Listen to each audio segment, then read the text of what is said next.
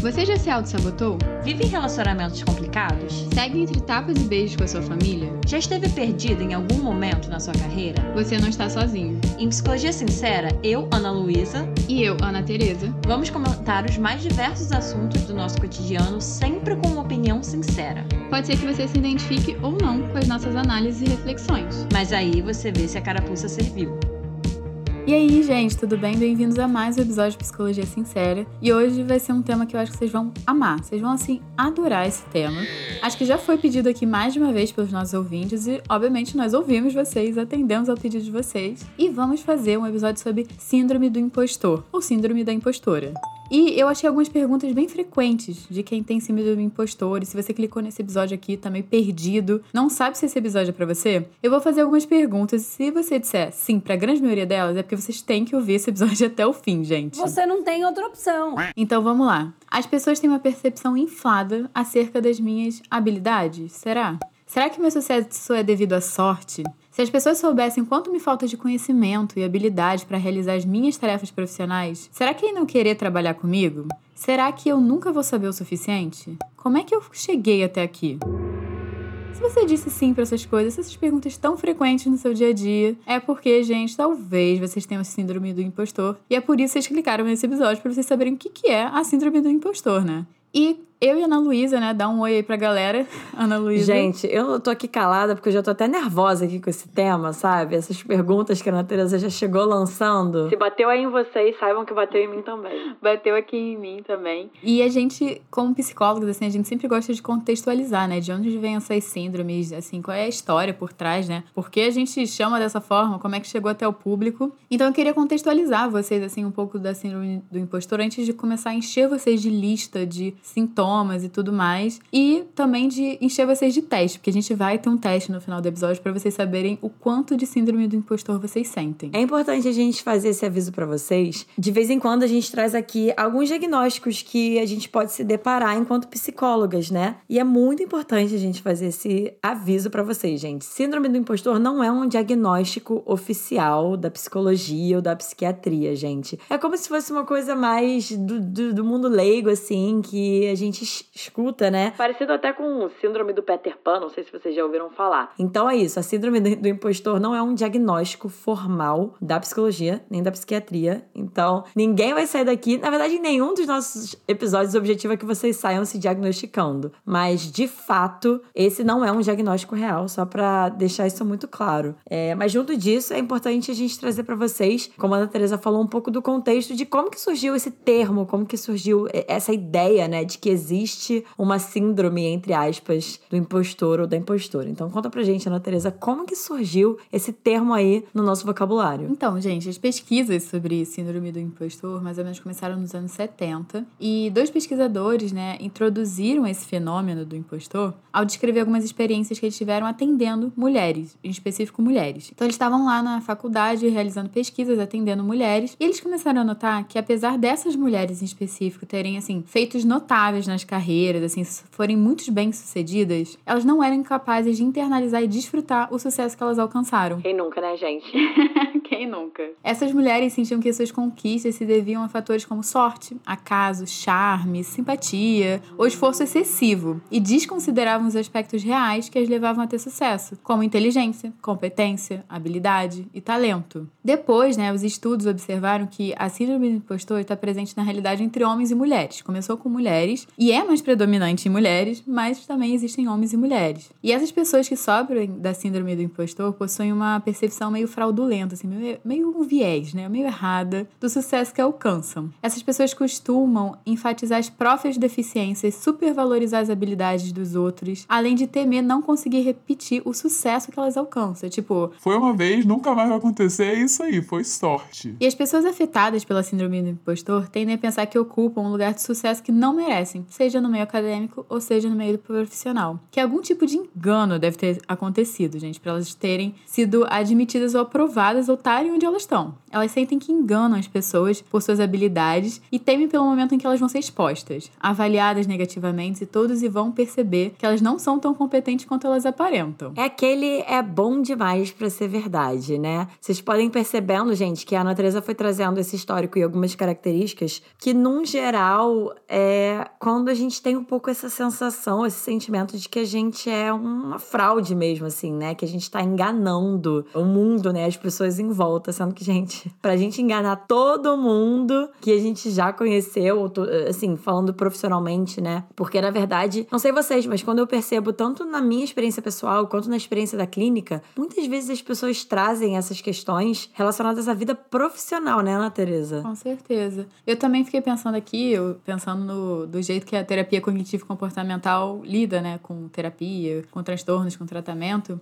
Quem tem síndrome do impostor faz muito um viés, né, uma distorção cognitiva que a gente chama, que é invalidação do positivo, que é assim, tá tudo ótimo, tudo aconteceu de ótimo, mas se você errou aquela vírgula, o seu trabalho não vale nada. Exatamente. E aí você invalida todo o, as coisas boas e você fica só com o ruim. Eu faço esse tipo de distorção, gente, essas distorções cognitivas todo mundo faz, é, em algum grau, algum, porque são vários, são vários tipos que a terapia cognitivo comportamental classifica. Mas esse eu tô vendo que é muito comum em quem tem síndrome do impostor. Então, assim, gente, eu me compadeço pelas pessoas que têm, porque eu também sou muito autocrítica, eu também tenho vieses na forma de olhar as situações, começando pela invalidação do positivo. É, é, e também é aquele famoso se você olha o copo meio cheio, meio vazio, né? E, num geral, as pessoas que têm a síndrome do impostor, elas vão olhar o copo meio vazio para elas mesmas, né? Realmente. Você pode fazer a melhor coisa do mundo, mas se você teve um errinho, aí isso já é o suficiente para desqualificar, né? E aí, assim, gente, alguns aspectos externos, gente, que podem predispor mal bem, o, o contexto que favorece que a gente tenha ou não essa síndrome, né?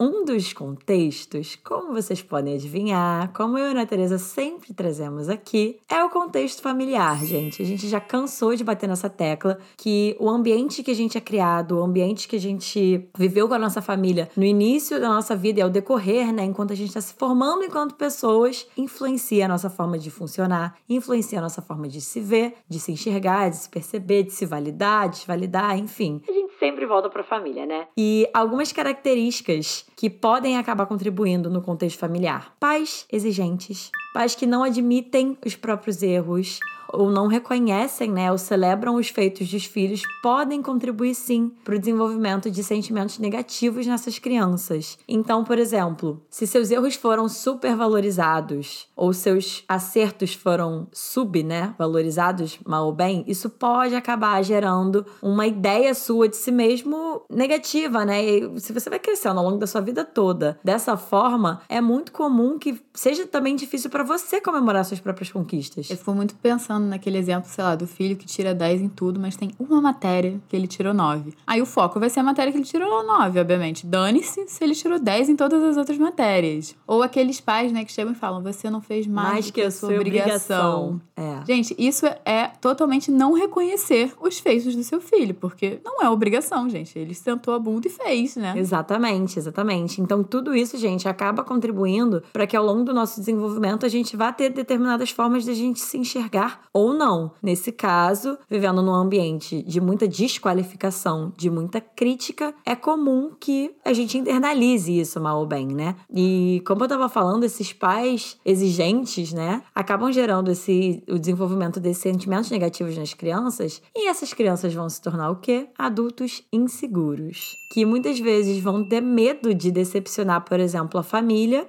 ou isso pode se desenvolver para, por exemplo, para os amigos, para os colegas de trabalho, para um parceiro, uma parceira, né? A gente começa com a família, gente, mas no geral a gente pode acabar generalizando um pouco esse medo, por exemplo. E aí, junto disso, a gente vai acreditando que o nosso trabalho, o nosso esforço não é suficiente. Então começa lá no início daquela sementinha, né? E vai se desenvolvendo. Até porque se a gente parte de, do princípio de pais muito exigentes, né? Parece que todo esforço do mundo que a gente fizer nunca vai ser suficiente, porque o negativo sempre vai ser ressaltado. Então, você se acostuma a se esforçar muito para receber uma crítica. Exatamente. E aí vocês conseguem perceber, gente, como que isso vai sendo construído. Você tá acostumado a ser muito criticado, o ruim, né, ser valorizado. E aí como que quando você conquistar uma coisa, você vai se valorizar ou você vai enxergar esse mérito, né? Você vai enxergar essa construção. Então é muito comum que depois disso você vai chegar e você vai receber uma promoção e vai pensar, gente, mas eu não fiz nada, não fiz mais que uma obrigação. Como é que eu cheguei até aqui, né? A gente passa a ter esse funcionamento de se questionar mesmo e de não se validar. E junto do contexto familiar, tem outro aspecto que a gente não pode deixar de falar, que são os aspectos relacionados às diferenças de gênero e cultura. Pesquisando para esse episódio, a gente viu que, na verdade, os resultados indicam que tem uma maior incidência dessa síndrome do impostor ou da impostora em mulheres. E, gente, a gente já falou várias vezes aqui no podcast também o quanto que isso está relacionado, né? Porque, num geral, as mulheres são mais exigidas, são mais questionadas, né? Menos valorizadas. Então, a visão majoritária que a gente tem na história do mundo, na história da cultura, na história da, da representação, é masculina. E é um homem jogando um olhar sobre o que é ser mulher e o papel da mulher e quem são as mulheres que interessam contar a história de. Então, é muito comum que também nesse contexto cultural em que haja uma desvalorização das mulheres, quando elas conquistam, né, quando nós conquistamos algo, tem a tendência de a gente pensar, putz, mas no caso das mulheres, será que isso tem a ver com algum interesse a mais? Será que isso tem a ver com a minha beleza? Será que isso tem a ver com qualquer outra coisa que não seja a minha capacidade, né? Isso está muito ligado, gente, ao aspecto cultural de gênero. Então, sim, a cultura e os estereótipos sociais fazem com que a mulher sinta que é menos capaz que o homem, e junto disso, que quando ela consegue alguma coisa, ela é uma grande impostora. É como se ela não estivesse no lugar certo, né? Socialmente dizendo. Uhum, Quando uhum. você conquista uma coisa que todo mundo fala pra você que você não pode conquistar, você começa a se questionar também um pouco. Exatamente, porque se o nosso lugar certo, na verdade. Eu sei, gente, que isso está melhorando muito, mas a gente ainda escuta isso em alguns lugares. Se o lugar certo da mulher é em casa, cuidando de filho e na cozinha, quando ela tá numa posição de poder, né, numa diretoria, por exemplo, isso tá muito discrepante com o que a gente escuta a nossa vida inteira, que é o nosso lugar, né? Então faz muito sentido que tenha esse sentimento de, nossa, eu não devia estar aqui, como é que eu cheguei até aqui? Eu sou uma grande impostora. Então faz sentido quando a gente vai percebendo isso, né? Eu acho que vale a gente ensinar aqui pros nossos ouvintes como é que funciona os comportamentos de quem tem síndrome do impostor. Porque, pessoal, eu estudo psicologia, eu acredito que existem repetições de padrão, existem repetições de padrão de comportamento.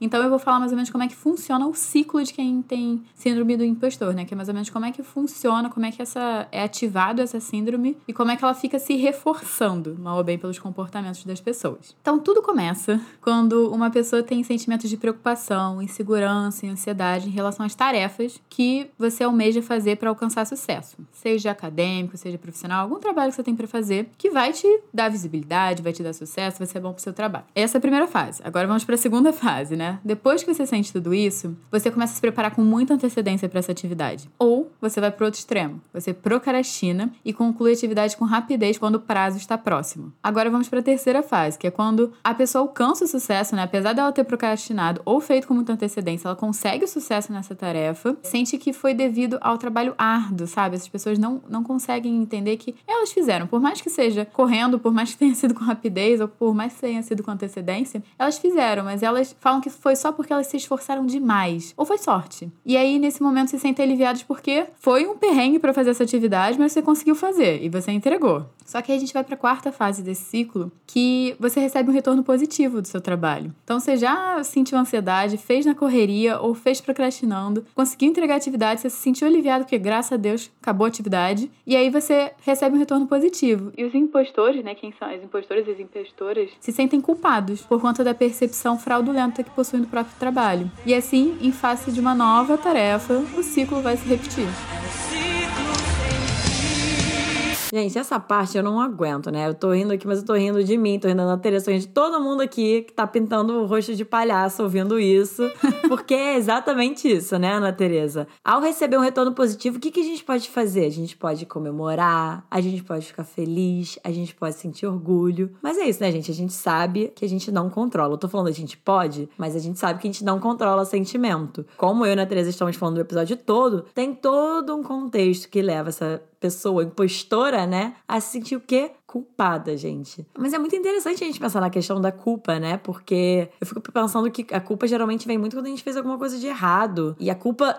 Os sentimentos são adaptativos no geral, né? Muitas vezes a gente vai sentir culpa quando a gente fez alguma coisa de errada. E, e que bom, porque a gente pode reparar o que tem de errado, né? Mas o que acontece? Muitas vezes, quando o nosso funcionamento não tá muito saudável, são esses sentimentos aparecerem quando eles não devem, entre muitas aspas, né? Ou sem um contexto que faça sentido. E a culpa, nesse caso, dentro do funcionamento e do pensamento do impostor, às vezes faz sentido, né? Mas quando a gente para pra pensar, não faz. Porque qual foi o erro que teve aí pra pessoa se sentir culpada, né? Ela recebeu um super feedback positivo. Então é importante a gente ir se questionando em relação a isso, né? Que culpa é essa que eu tô sentindo? De onde que tá vindo isso? Ela tá de acordo com esse contexto? Eu acabei de receber um super elogio. Uma análise, assim, que eu tô pensando, assim, das pessoas que se sentem impostores, né? Tem a síndrome do impostor e da impostora, é que elas associam tanto o sucesso a uma coisa tão sofrida, tão batalhada, que quando você faz assim em cima e talvez não tenha sido tão sofrido quanto é na sua cabeça, você se sente culpado, porque parece que você tá meio que fazendo errado, parece que você não foi bom o suficiente, porque a gente já falou, né? Os pais sempre estão ali criticando, você já internalizou esses pais críticos, que nunca é suficiente, tudo sempre vai ser conquistado com muito esforço, com e mesmo assim não vai, não vai ser reconhecido, que quando você se esforça talvez um pouco menos, ou não se esforça o que você acha suficiente, que ainda tem isso, né, gente? O esforço que a gente precisa fazer para uma tarefa e o esforço que a gente acha que a gente tem que fazer para uma tarefa, são coisas completamente diferentes. Então já são pessoas muito autocríticas, então você coloca na sua cabeça, você tem que fazer, sei lá, 200, e a empresa quer que você faça 50, você se sente culpado, porque você não tá desempenhando, gente. Exatamente. E aí, nisso de se sentir culpado, né? Você falou de internalizar os pais, Ana Tereza, e me veio aqui uma coisa que eu acho que se eu estivesse trabalhando com isso em alguém no consultório. Ai, gente, já tô falando em outro setting, tá? Mas me veio isso, eu não queria deixar de compartilhar. Na Gestalt Terapia, a gente usa muito da ideia de perguntar pra pessoa, por exemplo, de quem é a voz que tá falando isso pra você, por exemplo? Essa coisa de você precisa se sentir culpado, né? Tem uma voz específica, tem um tom, tem uma imagem. Muitas vezes a gente pode acabar indo pros nossos pais, né? E a gente vai trabalhando, então, toda essa questão com os pais. Mas, assim, é importante perceber de quem é a voz que tá te falando que você é um impostor ou uma impostora, né? A gente pode começar achando que é a gente, mas no geral vai ter um contexto aí que vai ser construído. Então, quando vocês perceberem essa voz aparecendo para vocês, seja para invalidar, seja para falar da culpa, seja para falar que você não se esforçou o suficiente ou que você não merece esse feedback positivo, tentem fazer esse questionamento assim. Sei que não é tão simples, né? De novo, num setting de uma terapia, tem muito mais que a gente pode explorar e vocês teriam a ajuda de um profissional para ajudar vocês com isso. Mas vocês que estão ouvindo já podem tentar fazer esse exercício, né? De questionar essa voz e tentar associá-la a alguma coisa. De quem é a voz? Achei sensacional. Eu também faço algumas vezes esses exercícios com os meus pacientes, assim, de entender de onde a gente aprendeu isso, né? Porque a gente aprende. A gente não nasce bebê pensando, nossa, sou insuficiente. Não, a gente aprende que a gente é insuficiente, gente. E outro comportamento também que eu acho que é importante a gente falar aqui que os, os impostores, né? O pessoal que tem a síndrome do impostor costuma fazer é de agir de duas formas diferentes, que é sofrer por situações de avaliação e pressão, né? E por um lado, ela, essas pessoas tentam compensar o medo que sentem através do esforço excessivo, né? Que é o que a gente estava falando aqui antes. E por outro lado, apresentam também comportamentos de autossabotagem. Então, ou a gente faz o excesso, ou a gente se autossabota. Sim. Como a procrastinação e o trabalho frenético feito de última hora. Então, assim, gente, isso é uma autossabotagem. Você ficar adiando, adiando, adiando,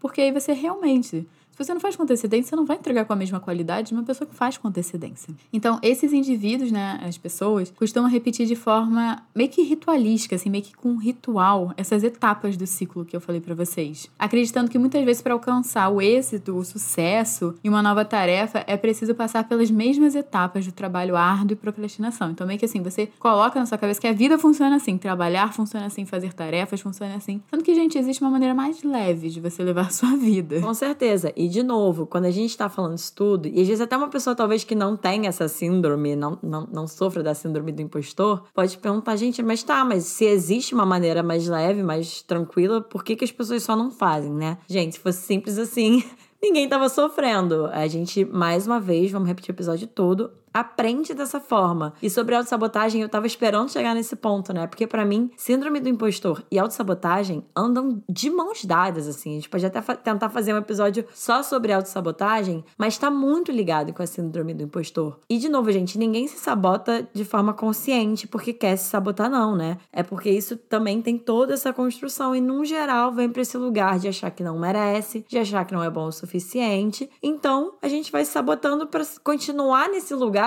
que a gente acha que é o lugar que a gente tem que estar, tá, que a gente merece, que é o lugar de sofrer, de não merecer, de não ter sucesso, né? E aí continua nesse ciclo vicioso que a Ana Teresa trouxe pra gente. Eu penso assim, olhando por mim, né, pela minha abordagem, é que muitas vezes a gente tem comportamentos que não necessariamente são conscientes, mas que são pensamentos que vão perpetuar as ideias que a gente tem sobre a gente, as crenças que a gente tem sobre a gente. Uhum. Então, se eu acho que eu não sou uma pessoa capaz, se eu acho que eu sou uma pessoa que não merece coisas boas, que eu sou uma pessoa que eu sou insuficiente, que eu sou burra, se eu saio dessa posição, é incômodo, não vai de encontro com o que eu acredito de quem eu sou ou com a ideia de quem, ou a crença, né, de quem eu sou. Então, a gente algumas vezes inconsciente tem inconscientemente, né? A gente tem esses comportamentos meio que para manter as mesmas crenças que a gente tem sobre nós mesmos. Exatamente, até porque outra coisa que a gente fala muito aqui, né, é que, gente, mudar é ótimo, mas é muito desconfortável. Acho que a maior parte das pessoas, se não todas que já fizeram terapia antes, podem atestar em relação a isso, né? Por que, que não é tão simples pra gente simplesmente perceber que a gente tem alguma coisa de errado ou alguma coisa que não tá nos fazendo bem e só mudar? Primeiro, pelo que eu falei, é toda uma construção. Às vezes você passou 20 anos da sua vida agindo de uma forma. Para você mudar, não vai ser de um dia pro outro. Às vezes, em uma sessão ali na terapia, você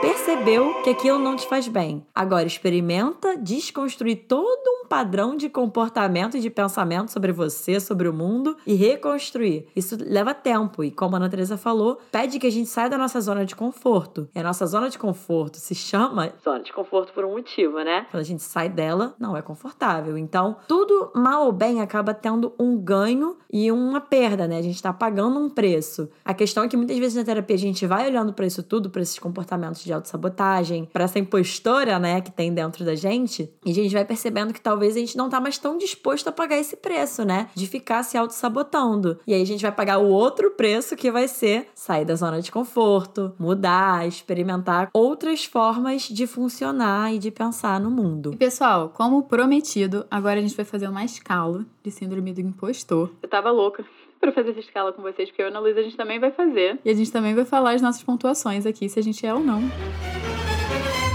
Síndrome do impostor. E o que acontece, gente? Eu peguei a escala de uma psicóloga estrangeira, que o, a escala tá em inglês. Então a gente vai deixar aqui na descrição do episódio o link pro site dela e lá vocês podem dar uma olhada nas pesquisas dela e tudo mais. Vai ter o teste na íntegra em inglês. Eu vi que fizeram uma adaptação brasileira e eu trouxe então essa adaptação brasileira para vocês, que eu vi que tem alguns artigos. E o nome dessa escala que a gente vai aplicar agora em vocês, ou que a gente vai pedir para todo mundo fazer com a gente, é a escala Clandes do fenômeno do impostor, é a adaptação brasileira. Então vamos lá, a gente vai falar 20 afirmações e não existe resposta certa ou errada, gente. É o que vocês pensam sobre vocês, tudo mais são referentes a vocês o que vocês sentem. Então vocês vão pontuar de 1 a 5, sendo que 1, essa afirmação, né, essa coisa que a gente vai falar para vocês, não descreve você você. Você vai marcar dois se você acha que, assim, raramente acontece, raramente descreve você. Você vai marcar três se isso acontece às vezes. Você vai marcar quatro se isso acontece frequentemente. E cinco se descreve totalmente quem você é. Já tô até nervosa, gente. Então, pessoal, a escala é de 1 a 5. E aí vocês colocam o número, né, que vocês acham que mais representa vocês. Qualquer coisa, vocês podem voltar aqui o episódio, podem fazer com calma, vai pausando o episódio, vocês conseguirem fazer essa escala sem problemas para não sair escrevendo assim rapidão. Então, agora vamos para a primeira afirmação. Muitas vezes tive sucesso em um teste ou tarefa, mesmo com medo de não me sair bem antes de entendê-la. Segunda afirmação. Eu posso dar a impressão de que eu sou mais competente do que eu realmente sou. Afirmação 3. Eu evito avaliações se possível e tenho pavor de ser avaliado. Afirmação 4. Quando as pessoas me elogiam por algo que eu realizei, temo que não serei capaz de corresponder às suas expectativas em relação a mim no futuro. 5. Às vezes, acho que obtive minha posição atual ou obtive meu sucesso atual porque estava no lugar certo, na hora certa ou conhecia as pessoas certas. Afirmação 6. Eu tenho medo que as pessoas importantes para mim possam descobrir que eu não sou tão capaz quanto elas pensam que sou. 7. Tendo a me lembrar de situações nas quais eu não fiz meu melhor, mais do que em situações em que fiz o meu melhor. 8. Eu raramente faço um projeto ou tarefa tão bem quanto eu gostaria de fazer. 9. Às vezes eu sinto ou acredito que o meu sucesso, na vida pessoal, trabalho ou estudos, é o resultado de algum tipo de erro. 10. É difícil para mim aceitar elogios sobre minha inteligência ou minhas realizações. 11. Às vezes sinto que o meu sucesso foi devido a algum tipo de sorte. 12. Às vezes me sinto decepcionado com minhas realizações atuais e acho que deveria ter realizado muito mais. 13. Às vezes tenho medo de que outros descubram o quanto de conhecimento ou habilidade realmente me falta. 14. Geralmente temo que eu possa falhar em uma nova tarefa ou empreendimento, embora eu geralmente faça bem aquilo que tento. 15. Mesmo quando obtenho alguma conquista e sou reconhecido por isso, tenho dúvidas se sou capaz de repetir o sucesso. 16. Se recebo muitos elogios e reconhecimento por algo que realizei, tendo a desconsiderar a importância do que fiz. 17. Frequentemente comparo minha habilidade com aqueles que me cercam e acho que eles possam ser mais inteligentes do que eu. 18. Às vezes me preocupo em não conseguir me sair bem em um projeto ou em um exame, uma prova, embora outras pessoas próximas tenham confiança que eu vou me sair bem. 19. Se eu estou para receber uma promoção no trabalho ou ser reconhecido por algo, eu hesito em falar para as outras pessoas até que isso de fato aconteça. E 20. Eu me sinto mal e desencorajado se eu não for o melhor ou pelo menos muito especial em situações que envolvam realizações. E agora, gente, a gente vai trazer para vocês os resultados dessa escala. O que vocês vão fazer vai ser somar as respostas que vocês deram. Então, vocês deram, sei lá, 5 aqui, 3 aqui, 4 aqui. Vocês vão somar isso tudo para fazer a contagem dos pontos desse resultado. Se você somou de 0 a 40 pontos, você tem poucas características da síndrome do impostor. Se você somou de 41 a 60 pontos, você tem características moderadas da síndrome do impostor. Se você somou de 61 a 80 pontos, você tem sentimentos frequentes de se sentir impostor. E, gente, acima de 80 pontos. Ixi, Maria, cara. Editor, bota alguma musiquinha aí, algum efeito de quá, quá, quá, quá.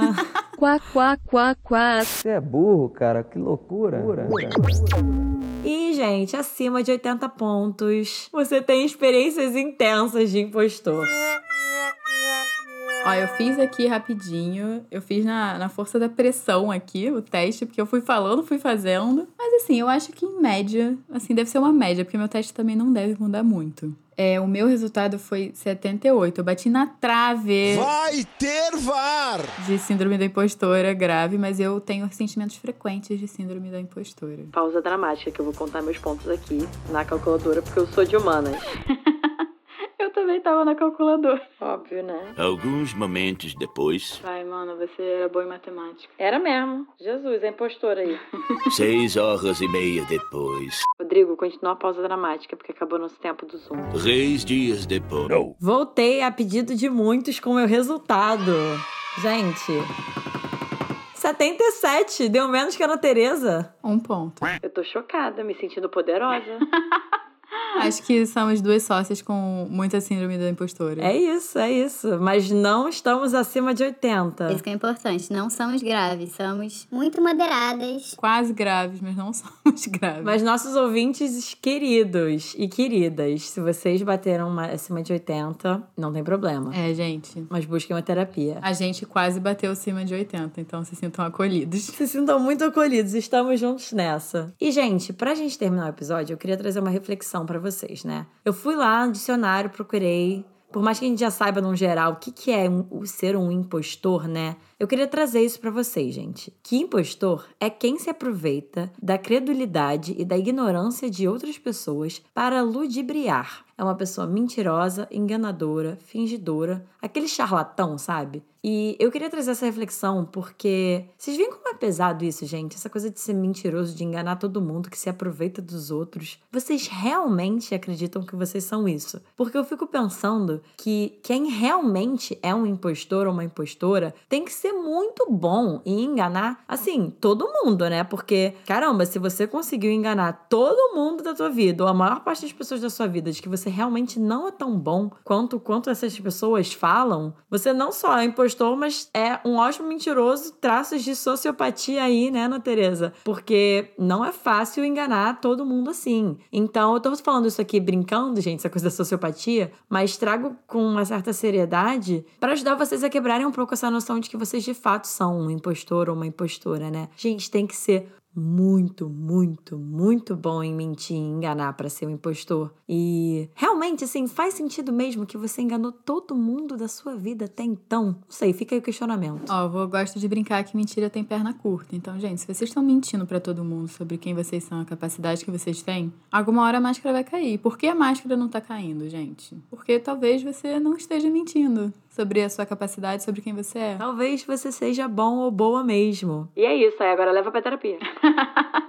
Mas eu acho que são perguntas que valem a pena a gente botar uma sementinha aí na cabeça de vocês para ir crescendo, para vocês questionarem. Que eu acho que não é sobre a gente pensar positivo ou pensar diferente ou ignorar todos esses pensamentos que a gente tem sobre ser impostor, mas é sobre a gente saber questionar esses pensamentos, a gente não aceitar eles como verdade absoluta sobre quem a gente é ou como o mundo funciona. Exatamente. E eu acho que um ponto importante a gente trazer aqui, até sobre as afirmações da escala, gente, óbvio que para algumas coisas na vida existe sorte, né? Falo muito que, por exemplo, a gente que mora no Rio de Janeiro, ser assaltado é sobre você estar, tá, às vezes, faltar sorte, tá no lugar errado na hora errada. Então, óbvio que às vezes existe sim, ah, tô, tá no lugar certo na hora certa. Mas realmente é só isso. Outra coisa, existe, obviamente, né, quando a gente pensa em cultura, em sociedade, pessoas que são mais e pessoas que são menos favorecidas. Existem esses aspectos, sim, mas não é só sobre isso. Realmente questionem se faz sentido? É só sobre isso mesmo? Ou pode ser uma junção de muitos desses fatores e, junto disso, a sua capacidade de conseguir entregar o que você precisou entregar, né? De conseguir conquistar o que você conquistou. Então, é isso, assim, como a Ana Teresa falou, a gente levanta aqui a nossa ideia, obviamente, nosso podcast não é fazer terapia, mas é a gente poder utilizar desse conhecimento para fazer com que vocês questionem um pouquinho, né? Deixar essa sementinha e aí, como eu falei, daqui vocês levam para a vida de vocês, para terapia de vocês, para vocês poderem aprofundar. E, gente, esse foi o episódio de hoje. Se vocês se identificaram muito com o que a gente falou, se alguma dessas coisas que a gente falou aqui no episódio mexe muito com você, te causa muito sofrimento, procure uma ajuda psicológica, procure uma terapia. Eu tô atendendo. Você também pode entrar em contato com a Ana Luísa ou pelo nosso Instagram do nosso podcast para pedir essa ajuda, para pedir essa orientação. A gente vai estar aqui disponível super para te receber. E, gente, lembrando que se por algum motivo nem eu nem a Ana Teresa pudermos atender vocês, a gente tem sempre indicação de ótimos profissionais que podem ajudar. Então, o espaço está super aberto para buscar essa ajuda psicológica, seja com a gente, seja com algum profissional que a gente indique. Se vocês gostaram desse episódio, fez sentido para vocês, compartilhem nas redes sociais vocês, marquem a gente, a gente adora ver quando vocês estão ouvindo a gente, marca a gente, compartilha. E aí vocês podem marcar a gente no arroba podcast Psicologia Sincera, que é o nosso Instagram, é o nosso arroba na maioria das redes sociais, e é lá onde vocês podem encontrar a gente, mandar direct, conversar com a gente. E se você acha que esse podcast que você está ouvindo aqui vale super a pena. Marca a gente com cinco estrelinhas, não esquece de classificar, ajuda demais a gente. E também ativa o sininho das notificações, que você vai ficar sabendo de todo episódio novo que lançar. E a gente agora tá com muitos episódios que a gente vai fazer sugeridos até por vocês os temas. Exatamente, gente. Todas essas informações que a Ana Teresa tá dando vão estar tá aqui na descrição do episódio, junto do meu Instagram profissional, que é psicóloga Ana Luísa Braz, e o da Ana Teresa, que é a Ana Teresa Cavalcante. E junto disso também do Instagram do nosso editor maravilhoso. Essa edição aqui é feita pelo Rodrigo Moreno. O Instagram dele também vai estar tá aqui embaixo para vocês irem lá ver o trabalho dele maravilhoso. E é isso, gente. Um beijo e até o próximo episódio.